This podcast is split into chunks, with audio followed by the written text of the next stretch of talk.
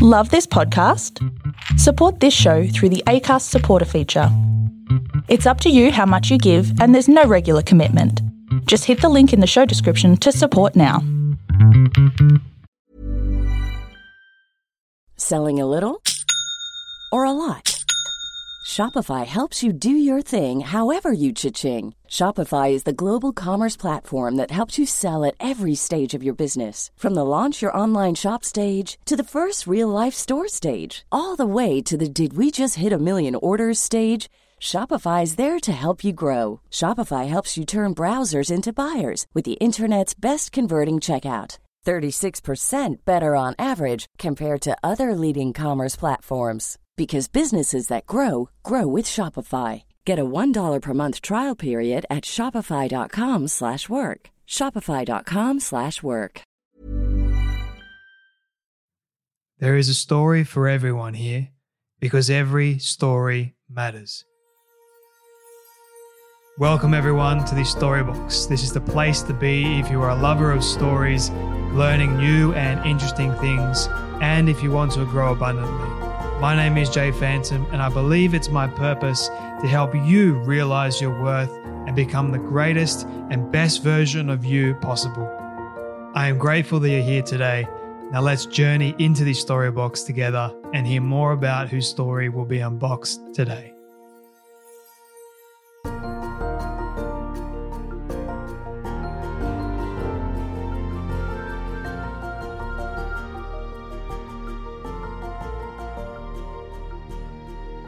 My friends, this is a story of faith, family, and ultimately justice, but it's also a story of learning about forgiveness and ultimately the redemption of one man in particular, Bobby Love. And the story that you're about to listen to from Bobby and his wife, Cheryl Love, is honestly incredible. It's a remarkable, inspirational, dramatic, and true account of an escaped convict and his wife of 35 plus years who never knew his secret. It captured the imaginations of millions when it hit humans of New York last year. And now, with this book that is coming out called the redemption of Bobby Love. And as you as you were listening to this uh, conversation, his book is out right now. So go and make sure to get a copy. And if you uh, love listening to uh, Bobby and Cheryl Cheryl share their story uh, in this conversation, then you, you're going to love the book even more. It is a page turner. I struggled to put it down, and I can't say that about many books that I actually read. But I loved, loved this book. And I hope that you guys will go and help support Bobby and his wife and the story by getting a copy of their book, but also sharing this one around to your friends and your family. Let this one go uh, absolutely wild. It is an incredible and remarkable story how it all trans- transpired, uh, but also how Bobby tells the story too, and, and from his wife's perspective, the whole bit. It's a it's this is a great conversation that I, I hope that you guys will love and enjoy as well. All right, my friends, uh, please share it around and don't forget to leave a rating and review before you go and subscribe. Everything that you need is all in the show notes below too. All right, my friends, you know what time it is. It is time to learn more about the redemption of Bobby Love. But as we journey into this story box today and listen, learn, and grow from the incredible story of none other than Bobby and his wife, Cheryl Love. Thank you. Thank you. I am so grateful that you both have taken the time out of your no doubt very busy schedule to be here. Bobby, you honestly look amazing. I feel like I am. I feel like I'm underdressed, and so do you, Cheryl, as well. Uh, you you both showed up, and I'm here wearing my my usual get up, but um, really do appreciate you both. You're fine. uh, the very first question that I have for you two, this is uh, a question that I ask all my guests at the very, very start. And it is, what does success look like for you? Who wants to go first? Well, success looks looks like um, uh, that we have turned the corner on our life, that we are happy with uh, how things have turned out, and uh, we're just moving forward with what we're doing. Mm-hmm. And I was going to add on to that that success is just telling our truth and being our authentic selves. I absolutely love that. When was the moment for you two when you absolutely realized this was success for you? Has it been this gradual thing over time in your life, or was there more a catalyst moment somewhere? When uh, we when we when John brought us to Humans of New York, mm. and uh, when those stories came out on Humans of New York, and we started getting all these calls, and people was talking to me and talking to my wife, and it was it, it just snowballed from there. Mm. Thing is, I was trying. I didn't want all the publicity because I was like almost ashamed or trying to hide or be isolated. But then, as Bobby said, when I would read all of the um, emails and things that were coming in, and people were saying things like, "Oh my goodness, Miss Cheryl, how did you do that?" and what? And I'm like, "What did I do?" but I really felt a, a healing moment right there. You know, I felt like this story needs to be told. It needs to be told. Don't hide anything. You have to let it out. And I'm sure, you know, this is going to help somebody along the way. Yeah. When I when I first heard about your story, I was honestly amazed. And I guess for me, learning about the idea of forgiveness and how faith in, is revolved around that. And you two are, you seem like very, very humble people. And that's one of the things that I, I was interested in as well. Like, why did you want to share this story to begin with? Like, was it a, a difficult thing for you to be vulnerable with the whole world? It was, um, it, it, it, it came about by no, no fault of my own, I guess. Mm-hmm. And so, uh, at a very time that I got back in 1984, I guess, I had started to write. And um, I felt that I had something to tell about myself as I've grown. And now I have children, I have my wife. And um, at that time, it was just my two daughters. Mm. And um, I would write some, and my wife would ask me about it, but I wouldn't really tell her anything about it. But she would sneak and read it anyway. so I would write just maybe a little bit today and maybe two or three days I wouldn't write anything. So I just went on from there. So he was always writing a little bit of things. And I was like, what is this? And, you know, I just thought it was something that he was interested in doing, just writing. But he was actually writing that story, you know, about his life. But I didn't think that was a story about his life because there was some things in there that was a little uh, wild, you know. But I just said, oh, he likes to write. Mm. So yeah. you you had no idea, Cheryl, and this is one of the amazing things. For literally over thirty years, you had no idea. You were married to this man for a long time. You built a life together, and you had no idea about his his. I guess you could say secret. No, I I didn't have any idea. He he was being nice to me. He was taking care of me and the children. He was going out to work. There was some things that I noticed, and I'm saying why does he like? He didn't like to take pictures a lot. And you know, I love to take pictures, but he didn't like taking pictures. And I thought that was a little weird. and there was another time he had said to me, um, before we had got married, he says, Do you, he said, we can go and get married in Jamaica. And I said, I'm not getting married in no Jamaica. What for? You know, and that always was in the back of my mind. He asked me to get married in Jamaica. But I would never see any evidence of any other women or anything like that. Mm-hmm. So, and I wasn't looking for anything bad on him, you know. But I just said, that's his way. Mm-hmm. So, for you, Bobby, how did you keep this secret, an actual secret? And I want to get to the secret in just a moment, but I'm curious how you managed to keep it a secret. Was it like burning up inside you at all? Um, not really. I uh, I felt that I was just living a, a normal life. Um, I did make sure, and I said to myself that uh, I was not going to let myself get in any type of trouble. Yeah. I stopped going out.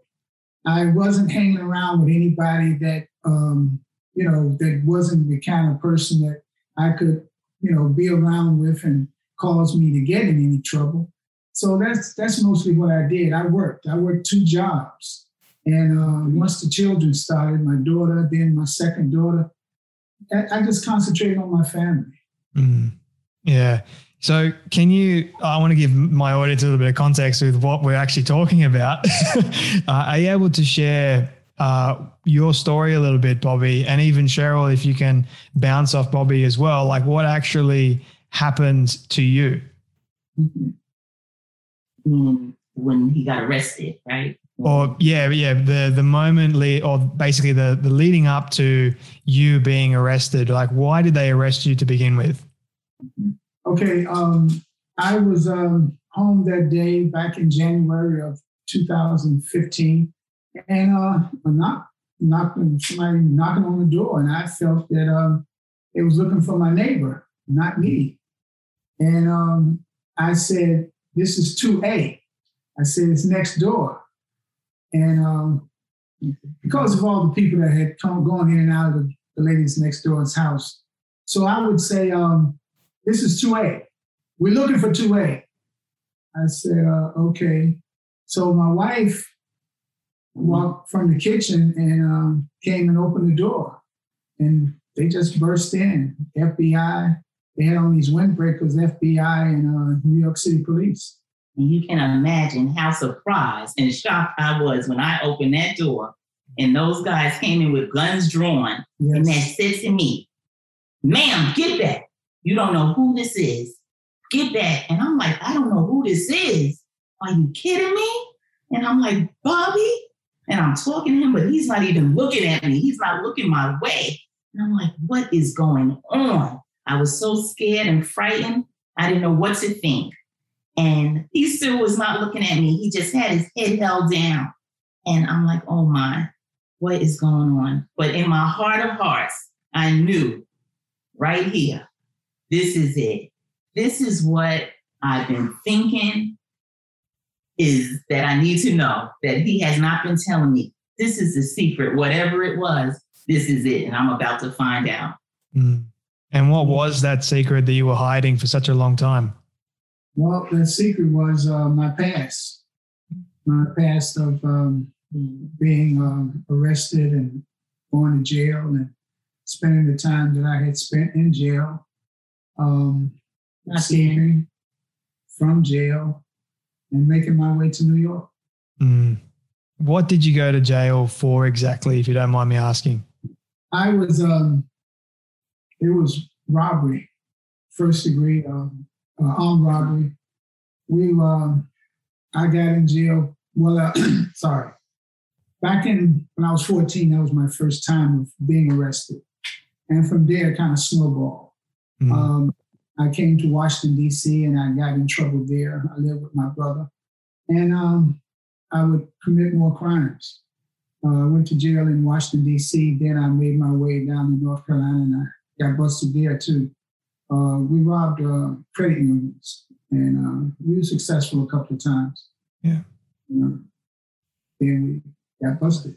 Mm. You mentioned, sorry, you mentioned in the book actually that I think it was a chapter trouble that you got arrested when you went to a concert and you yelled out a profane word and then that sort of like it snowballed really from there uh, which was really unfair to you, honestly. And I was reading it and I'm thinking, why? That is just so wrong. Like you're getting arrested for something that was so it wasn't you weren't even doing a thing wrong, uh, and then it's sort of like you were in school, you put on this probation, you're a probation officer, and you you're a young kid. So what was like going can you share with with my audience what was going through your mind? I want to take you back a little bit. What was going through your mind when all that was going on? Did you did you actually want to end up in in this kind of life or did you want to you know be a stand-up citizen like your mum was actually? Well you know i'm, I'm trying to maneuver through life. Um, I, I, I get the feeling that I'm, back then when i think about it I didn't have that much direction, not that much, many opportunities. I used to go to the community center. That that was my, uh, my more or less my babysitter for me and my brother. And so um, my mother would come and pick us up from there. in the interim, you know, I played sports. I did things like that, you know, uh, basketball, uh, little league baseball, uh, intramural football. We we did all those things, you know. But on the other hand, I like I, I used to like to go out. I used to like to go to concerts, you know. And actually, this was my very first concert that I went to see Sam Cooke. Mm. And of course, he had some top 10 records playing, you know, and I like that, you know. And so um, I would go and um, he sung uh, one song and then he told the people to sit down. But I'm gonna tell you, man, when music is playing, you know, as a black person, you know, we like to dance. You know, music make us move and dance. So, so I would, um, we would all get up and we would start to dance again. And he told us to sit down and he was gonna leave, and he actually did that. And I was very upset that I that he did that, and I said something that I shouldn't have said. I never heard of, you know, saying that you know you arrested for disorderly conduct. I, I never knew nothing about that type of charge. It's a it's a wild wild story because right after that you were obviously put on probation and which is totally unfair like I was saying before and you were trying to be a I guess you could say stay out of trouble and then you actually got into robbery because you wanted to have the the nice clothes the you know you wanted you had a girlfriend at the time as well. You were trying to i guess provide in a, in a sense. Like you had these other jobs but they weren't really giving you enough to pay for the things that you wanted. So you know can you can you share with me what was going through your mind when you were actually committing those robberies? Did you ever think that you were going to get caught? Um it came easy to commit them.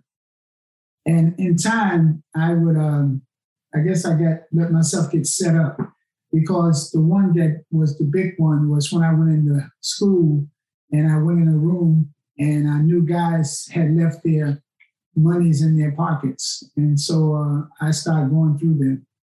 I did it one day, and when I came back the next day, uh, a policeman was there and arrested me. Mm. Absolutely crazy. Now I want to shift it to you, Cheryl. What were when when you were like the age of fourteen? Uh, what were you doing? How was your upbringing like? Oh my! I was in high school looking for boyfriends. Me and my friends, we would have listen to music, making up dance steps, that kind of thing, playing double dutch, all of that, jacks. Yeah. And you had a pretty I guess you could say, traumatic moment when you were a young kid with the loss of your mother. Are you able to share how that impacted you? Oh, yes. Yes, I lost my mom when I was nine years old. And um, you, you never get another mother, I tell you. But um, I had a great dad. I still have a great dad. And he kept us together. That was one of my mother's promise, you know, to my father, she said, Lord, my, she promised, she, I'm sorry, she wanted my father to keep us children together because I had aunts who said, George, we'll take her, we'll take, I'll take Cheryl and the other aunts will take my other brothers, but she wanted my father to promise her that she, that not to separate us. Mm-hmm. That's what I'm trying to say. Don't separate the children, keep them together. Mm-hmm. And so that's what he did. So moving along for a moment and getting to the point where, okay, Bobby, you get arrested, you get sent to prison. I believe you went to juvenile uh, prison, if they want to call it that. It was more like detention. Uh, and then you, I believe, left from there, and then you ended up in actual prison. Um, how did you escape? Okay, this was um, something that I didn't exactly plan to do this. I was doing good. I was moving up. I had worked in the hospital. I moved from the hospital and I, you know, I gained um, honor grade. That gave me a, a minimum security place. Uh, I was even playing music on the radio that they would play at Shaw University on uh, some night, on a Wednesday night from mm-hmm. uh, 9 to 10. But in time, uh, things would kind of break down with, you know, they had you know, certain rules and regulations concerning things. And uh, one of them that I got into was I was told by the man that I worked for at the time not to move these newspapers. But when I came to work that day and the guard told me to take the newspapers, I told him what my boss said.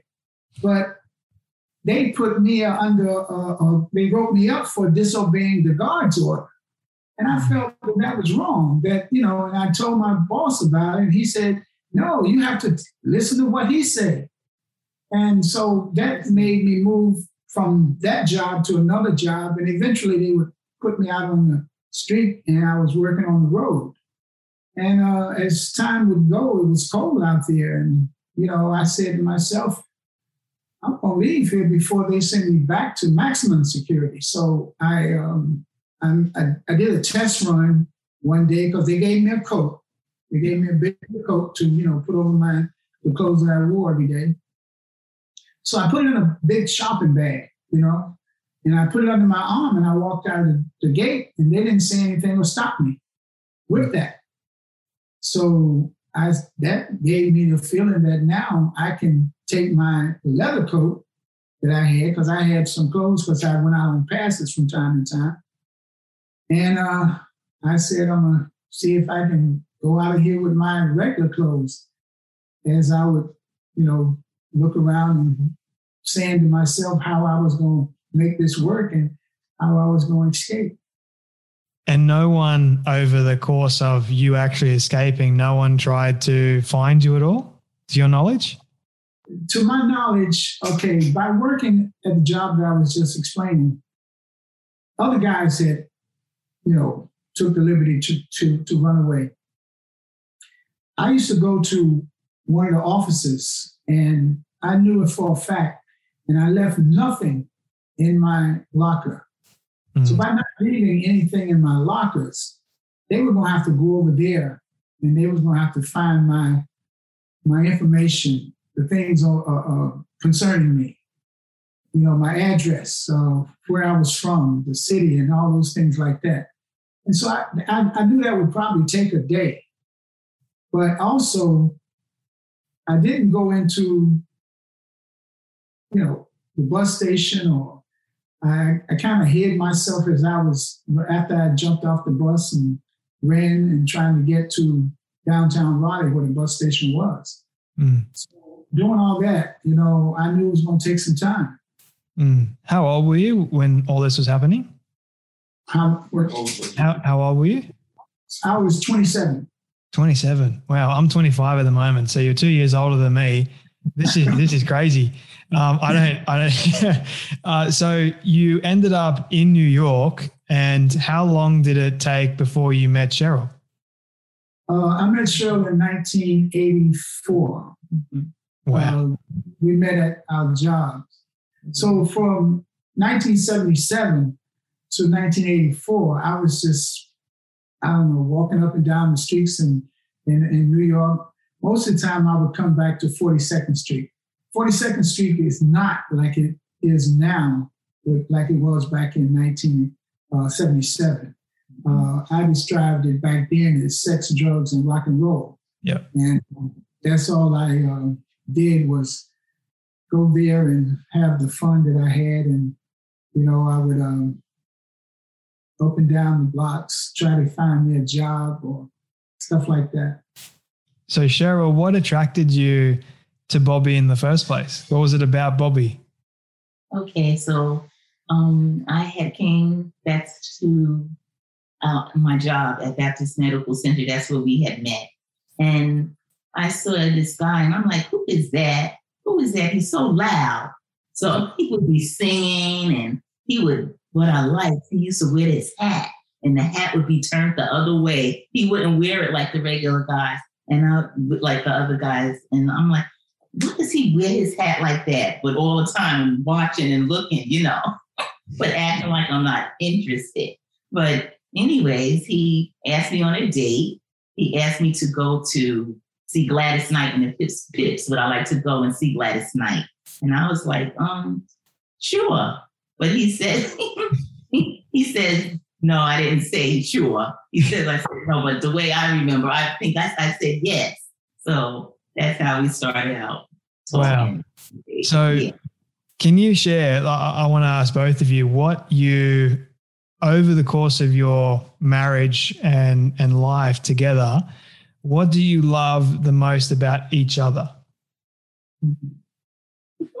I love that Bobby. Bobby makes me laugh. He um he will come out with singing, just burst out singing with a song from time to time, and I'm like, oh my goodness, what are you singing? And it doesn't go like that. That's not the tune, but he makes me laugh. And Bobby's also taught me to you can say no to things. He always said that. You like you don't have to say yes. You can tell somebody I'm, I'm going to think about it. You don't have to say yes right away. You don't have to say no. You don't have to answer right away. He says, think about it. And then you can then he also tell me you can blame things on me. Just tell him you. So that's one thing that I love about it. How about for you, Bobby, with Cheryl? When I met Cheryl, I, I, I met a, a, young and uh, very uh, interesting and uh, happy-go-lucky kind of lady as I was uh, working there. And at that time, I was, uh, I think I was still washing pots and glasses and stuff like that. I mean, um, dishes and stuff. And uh, I took a test to become a cook. So as I became the cook, you know, I would see more of her and we would talk and stuff like that. But in, in the beginning, you know, um, I guess my interest was in her, yes, but um, I didn't know it was going to lead to where it led to. But you know, I, I found her to be honest I've found her to be uh, very tight and close to her family. I like that, especially her father. Uh, somebody had told me the guys that uh, meet girls and they're tight with their fathers make the best wives. Yeah. Okay. And um, I had already said to myself, I knew I was late in what I, what I wanted to do. I wanted to get married by 30. And so um, I was all, at that time, I think I was 32.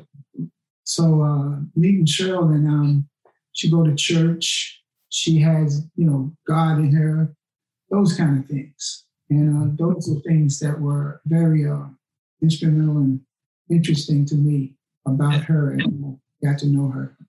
You brought up a, a, a part that of the conversation that I wanted to actually go down, which is the area of faith in God and and having Him as part of your life.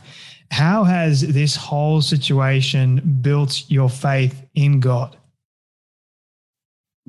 Okay, um, Cheryl is more, I would say, more um, religious than I am. I've I've been working on this for forever now. Yeah. But in the beginning, um, I started going to church with Cheryl. I kind of stopped, and then uh, I came back to going to church with her. And um, Cheryl went to church. They they didn't take a break. They went forever, every day. I mean, every Sunday, and they went on at night. You know, which um, at that time after that, I started working two jobs after we got married and stuff like that. So um, we we wanted to get an apartment. We wanted to move from her father's house and things like that. So I started working two jobs and to make all that happen. Mm-hmm. Faith has meant everything to me. Our faith in God. Um, you know, marriage, it, it hasn't been easy. And there were times that I thought, you know, because there was times when, you know, Bobby would break down. He would, when, when I say break down, shut down. That's what I mean to say. He wouldn't talk much, you know, so I felt like I was pulling things out of him. And there was a time I felt, well, is it me? Does he not want to be bothered with me? You can we can get a divorce, you can go, it'll be okay. You know, I'm all right with that. But my faith in God and praying, I really love my husband and I know he loved me. And he didn't have a desire to leave because he wouldn't go. And I even told him he can go, but he would not go, you know. So we just stuck it out. We used to just make it work. We just made it work. We made it work. We so how. Sorry, how have you been able to, I guess, build that trust with one another once again after it's been broken? Mm-hmm. Um, well, one of the first things I said to Cheryl after being arrested and she came to visit me, I said I wouldn't be surprised or I wouldn't be upset if you uh, file for divorce. Mm. She said to me that she wasn't going anywhere. And uh, that kind of uh, took a, a lot off of my back from that time and made me relax and calm down. And uh, I knew that she had, I had her, you know, her back and everything like that. And she was going to work to try to help me to through this. Mm-hmm. Okay.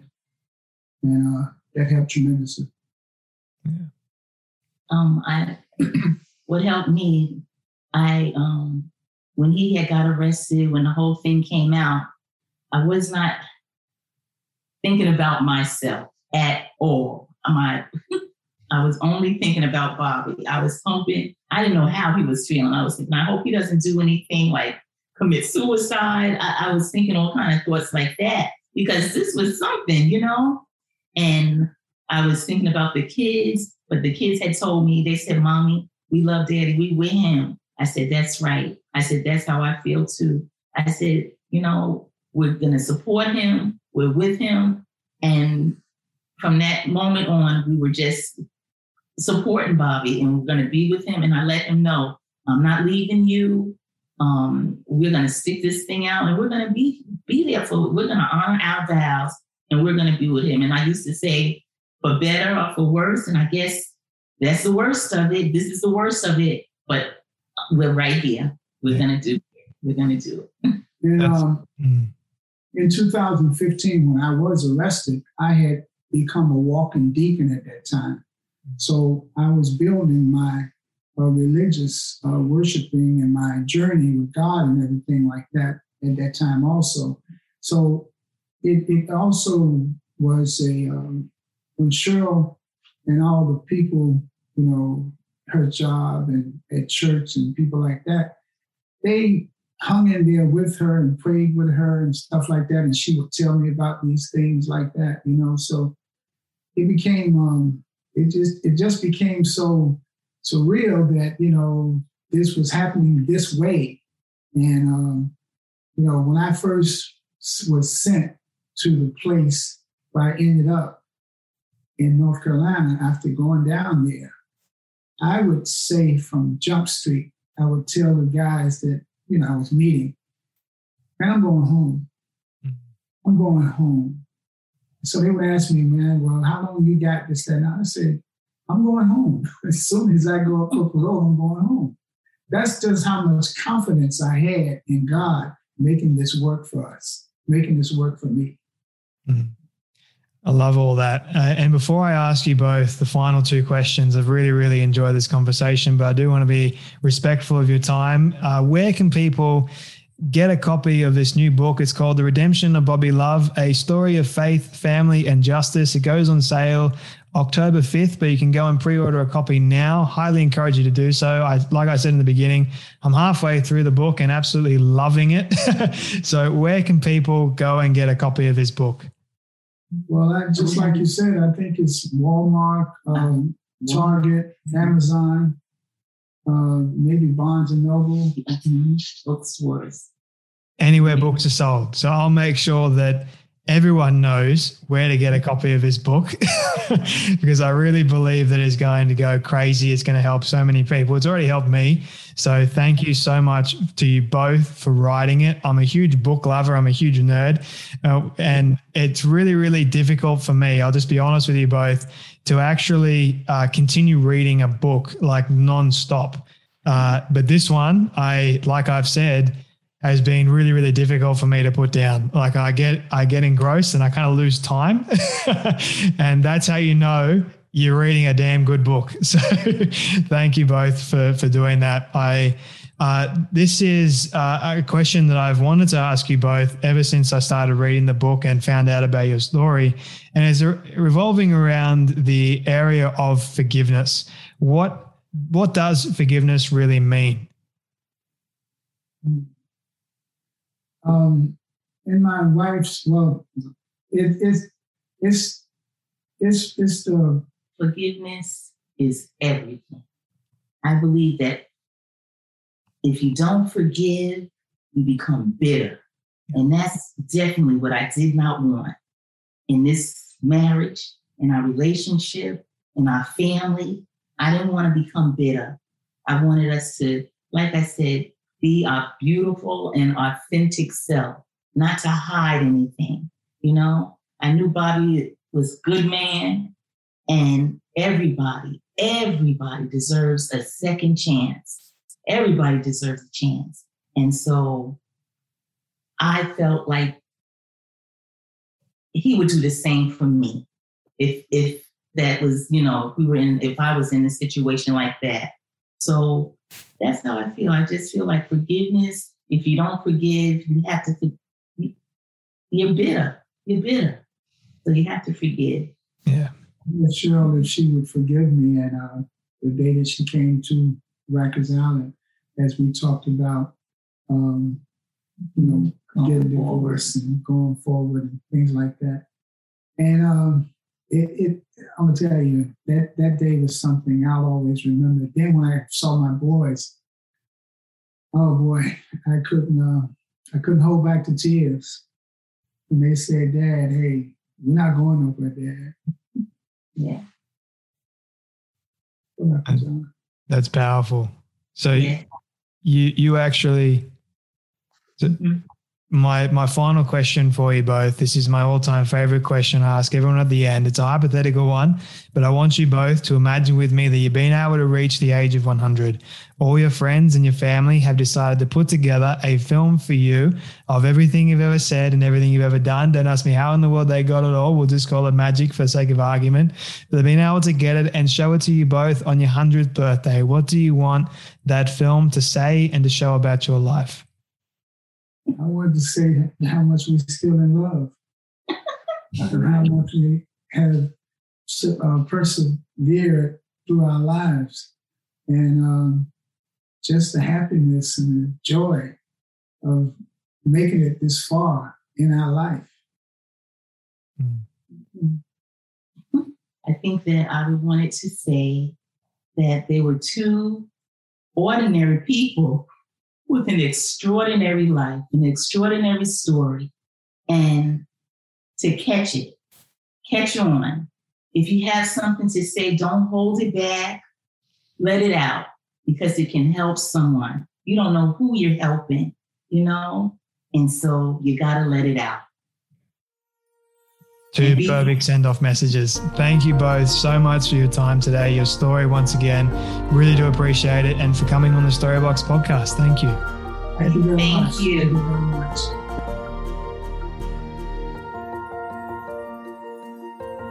I really don't like this part because it means that sadly we have come to an end of yet another story.